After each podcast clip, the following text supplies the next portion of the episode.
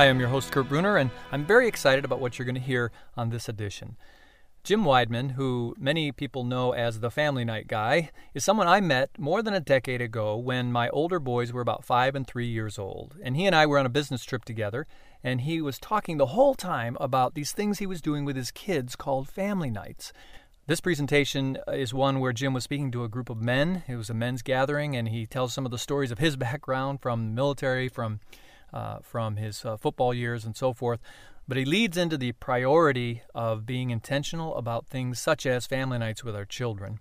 Now, many of his ideas eventually became something called the Family Night Tool Chest series that was published and is now available from heritagebuilders.com. So if you'd like to start this process in your home, check that out.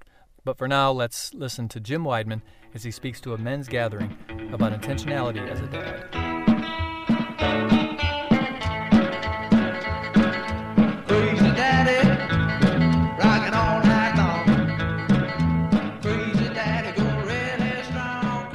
I stand before you in the midst of uh, the turmoil in the world today trying to raise a Christian family, as many of you do.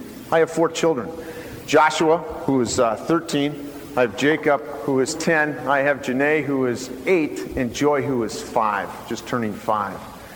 I'm very much uh, uh, concerned for the hearts of these children as they relate to, uh, uh, to God.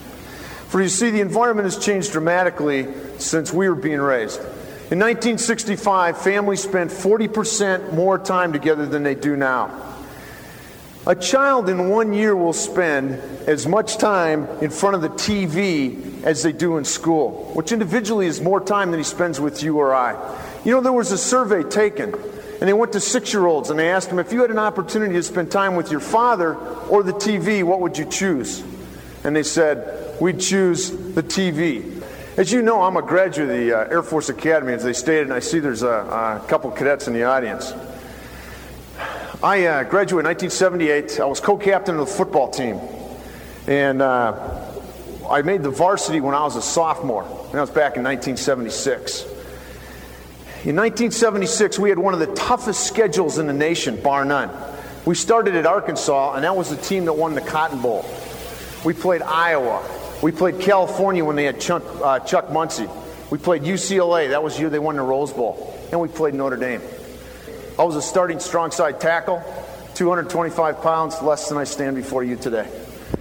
Uh, I didn't get much sleep that night. I read in the scouting report that uh, the guy I was going against was 6'8 and he weighed 280. And uh, came to game time, we lost the toss. Notre Dame got the ball and they started moving it down the field. We intercepted the ball and we ran it down to the five yard line. We got, ta- we got caught from behind. Uh, the offense, we go running on the field and I'm bumbling my helmet. I haven't yet had my first hit. And I get into the, I get into the huddle just in time to uh, fasten my chin strap, and the quarterback calls 46 boom, I formation on two. I said, wait a minute, wait a minute, wait a minute. 46 boom is over me. I said, the guy I'm playing against is a fold out Sports Illustrated because I can't get him on one page. I said, I think we want to go 45 boom. And they said, no, no, 46 boom on two. Ready? Break. So we come up to the line. We are trying to be like the Dallas Cowboys. And the quarterback goes down. So he goes down. We stood up, and I looked into the man behind the golden helmet. I do not remember a chin strap, gentlemen. His face protruded from the side of his helmet. Next thing I hear is down. I get down into my position, and uh, he got down in his, and the sun went away. I hear 245 and I yell, help! Which brought my tight end down and we were going to double team the mountain. Next thing I hear is 245 off, which means the defensive end came head up on my tight end. I was one on one with the mountain. We, uh, he said, hut one, hut two, hike. I closed my eyes. I tackled the man. As an offensive tackle, I tackled the man. We scored. I did not get caught for holding.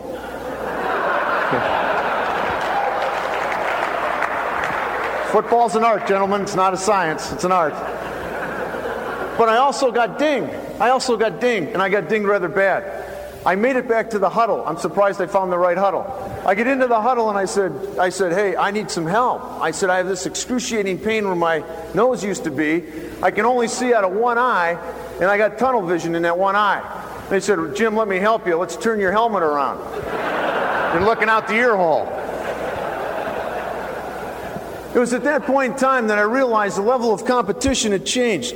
It had changed dramatically for the football that I was playing. The level of competition for our children's minds has changed dramatically since we were raised in 1965. Look at what's coming through on your TV. Look at what the music is that's out in the marketplace today. Peer groups with broken homes and what's being taught in the schools. The level of competition has changed dramatically. So, what's my situation? Why am I standing here before you? First of all, I found myself that I was overcommitted. I was out of balance. I was involved in a lot of activities outside the home. I was working long hours. I was involved in the church, spending a lot of time in the church. I was leaving my kids who did not know Jesus Christ as the Lord and personal Savior with a babysitter while I went to a Bible study. I was out of balance. I had no real family time. I was doing catch as catch can. I'd come home, make sure I was home for dinner, make sure I didn't travel too much. Uh, tried to put the kids to bed, tried to say their prayers. But one of my biggest fears is that Dr. Dobson would show up at my door when I was at work. He'd strap a tape recorder to one of my kids, and I'd fall victim to the statistic that says I spend less than 30 seconds quality time with my children a day. I was uh, sending my kids to Christian schools. I made sure they went to Sunday school, but I didn't know what they understood, what they were taking in, what was being taught, or what they could apply. Now I'm going to get humbled here. I know there's some pilots in the audience. Uh, in 19, when I was 28 years old, I was a captain of a C-130. I had drop experience, uh, combat crew, and I was stationed in Abilene, Texas. And the military came along. Uh, the Army requested that we do an airdrop out of Yuma, Arizona. Out of Yuma, Arizona. And so I, uh, uh, I got the tasking in, out of Abilene, Texas. And if you back it up, they dictate, dictate the uh, pickup time because they're paying the bill. So we had to pick them up at 6 a.m. in the morning. Well, if you back up the flying time, you back up the air, airplane prep time, and then you put me in crew rest. I was in crew rest at 11 a.m. in the morning the day before. I had a six-month-old son. I think I fell asleep at 10:30 p.m. I got the call at 11 p.m. Said, "Captain Weidmann, your plane is ready." So I went out and I uh, got my crew together. We uh, kicked the tires, lit the fires, and we took off. I was somewhere over New Mexico, somewhere over New Mexico, and uh, I was extremely tired.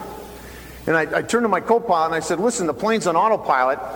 I said, "I'm really tired. The Air Force coffee won't even keep me awake." I said, uh, You have the airplane. I kicked my seat back, took my headset off, and I went to sleep. The props of a C 130 are absolutely outstanding. I wish I would have recorded them. It's better than Sominex. But the turboprop also, when you hit an air pocket, it sounded like you had an engine problem. And so we hit an air pocket. So I quick woke up, I lock into my engine instruments, and my engine instruments are fine. Well, then I looked at my co pilot, and my co pilot was sound asleep. I looked at my engineer. Now, the engineer monitors the overhead panel and he controls the fuel to make sure all four of my engines have fuel, and he monitors my electrical uh, components for my safety lights, my warning lights. He was on the crew bunk, sound asleep. I had a navigator who backs us up, and he actually has a desk in the cockpit with all this instrumentation to make sure that I stay on track. He had his head down in his hands like a schoolboy sound asleep. I then looked at my radio indicators and they were spinning. We had broke lock from the station. I picked up my headset and all I heard was static. I didn't know where I was. I didn't know where I was. I turned responsibility of the aircraft over to the crew and I went to sleep. I turned responsibility of Christian development over to my, uh, for my children, over to the Sunday school teachers, over to the Christian schools. And I didn't know where they were. I didn't know where they were. I was doing, I was letting the tyranny of the urgent take the place of the important. I was letting the everydayness of life distract me from what was important at a given time in the season of my life, which is to raise my children. I want to read you just a little bit that comes out of uh, Promise Keepers. In a prison program in Minnesota, the National Center for Fathering asked inmates to write letters to their fathers. Here's part of one inmate's letter Where have you been all my life? Why weren't you ever around when I needed you? I wish I knew you better than as a friend. You never taught me any good things, things I needed to know about life. We had so many problems that we couldn't solve unless there was a man in the house. I believe that if you were around for me, I would have turned out a little better. There are many men not in prison who could sign their names to this letter. The National Center for Fathering discovered that over half, over half of the fathers in America have either mixed or unsatisfied feelings about the roles their fathers played when they were children. This lack of positive male models makes our own fathering even more challenging than it already is. Yet this doesn't mean the confusions of our childhood need to be passed on to our children. Proverbs 22 6 Train up a child in the way he will go, and he will not depart from it. Train implies instruction and discipline. The responsibility is ours. It's not the Sunday schools, it's not the Christian schools. It's our responsibility to teach our children about the Lord Jesus Christ. Which brings me to family night. I believe that this is a technique that allows us to be the spiritual leaders in our home. It addresses the command of God to talk, to teach, and to train. Family night is a structured Bible study. It has a format. Let me give you an example. We pick a night that we have family night in my house, and it's once a week. And what we do is we, we have pizza. I don't want my wife Janet to uh, do any cooking. And so we have pizza, and uh, we have a theme song, and all the kids come around. Let me give you an example. I want to teach my kids about persecution. And I got this idea from our men's group because we meet once a month and we share ideas. And so what I did is I took my kids and we went down into the crawl space in my basement into the dirt. And for those of you who are pilots, I flew in Turkey and I bought one of those shepherd's lamps. And so I had a shepherd's lamp and a candlelight. We went down there and we defined what uh, persecution was. And I taught them the concept that says when you're faced with persecution, peg the opposition. Peg, pray for them. What did Jesus do when he was on the cross? Father, forgive them for they know not what they do. The second point we wanted to make was endure the persecution. Jesus could have called down legions of angels and he didn't. Why not? He won them through love, not retaliation. The last part I wanted to teach him was the concept that says, Be glad through the persecution for your reward which is in heaven. Now, how do you teach that concept? Well, we crawled out of the crawled out of the dirt. We went upstairs, and I took this bucket. It was a foot and a half by a foot by about six inches. I filled it with ice, snow, and water. I had the kids sitting on a bench, and I put it down in front of their feet. And I had my daughters go first. And in the bottom, I put marbles. And I said, uh, guys, I will pay you 50 cents for every marble you can pull out of there with your toes. My daughter says, okay. She puts her foot in there, she pulls out one marble and goes to tears. Says, Dad, I'm, I'm out of the game. Okay? My, uh, my five year old comes up, she sticks her toe in the snow and says, Daddy, I'm not playing. I said, okay, sweetheart. Joshua says, 50 cents a marble? He says, what's the limit? I said, I'll give you five minutes. He says, start the clock. Josh dives in and he pulls out 14 marbles in five minutes. His foot is a brilliant blue. Jacob then looks at Josh and says, Dad, that's seven bucks. I said, That's right. He goes, Start the clock.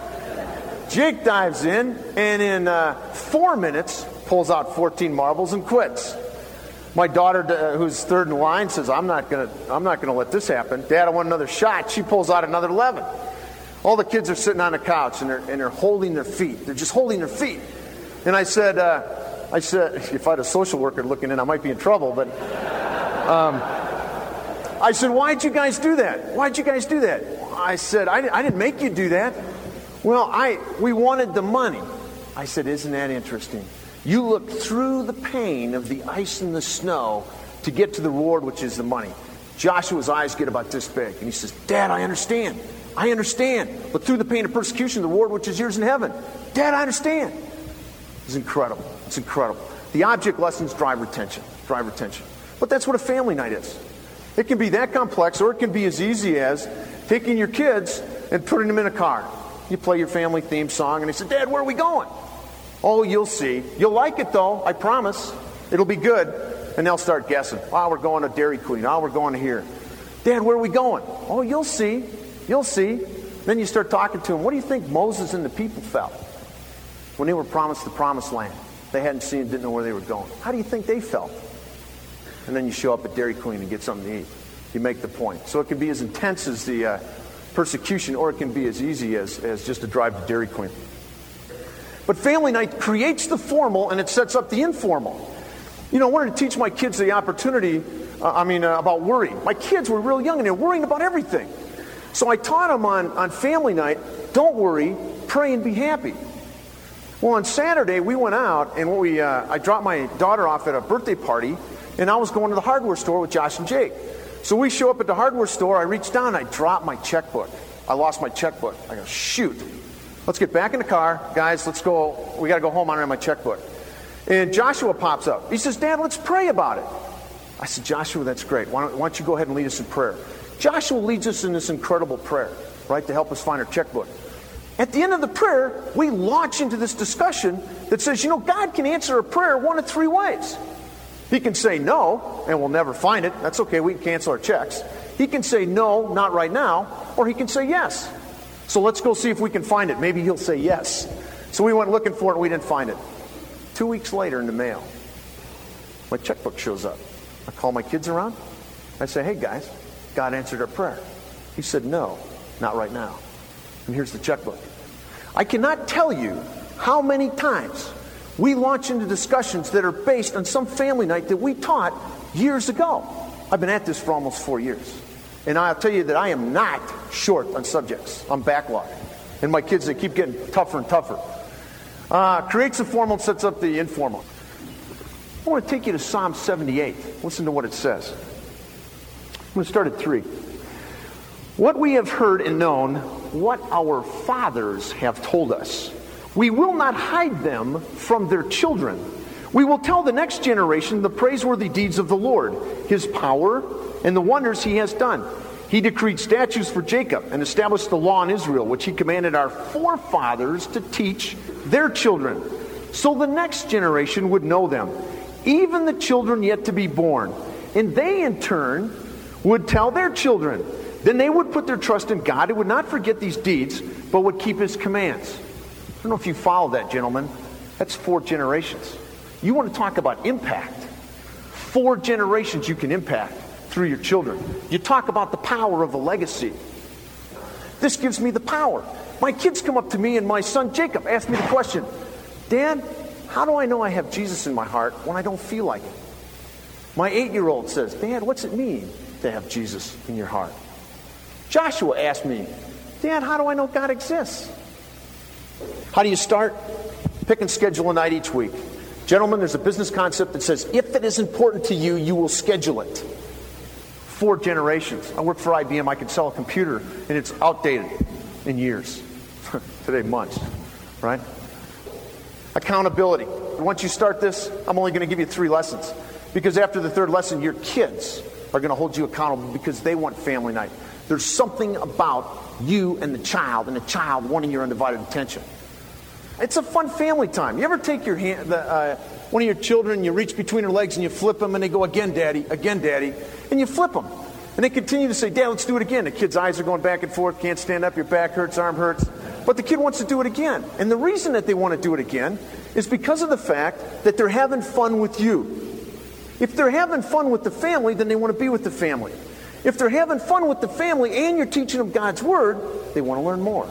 And you begin to drive the thirst. You begin to drive the thirst.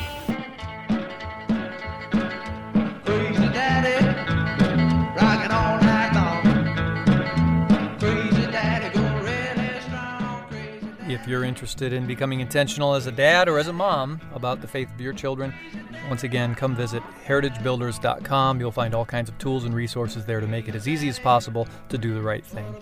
Once again, thanks for listening. I hope you enjoyed it.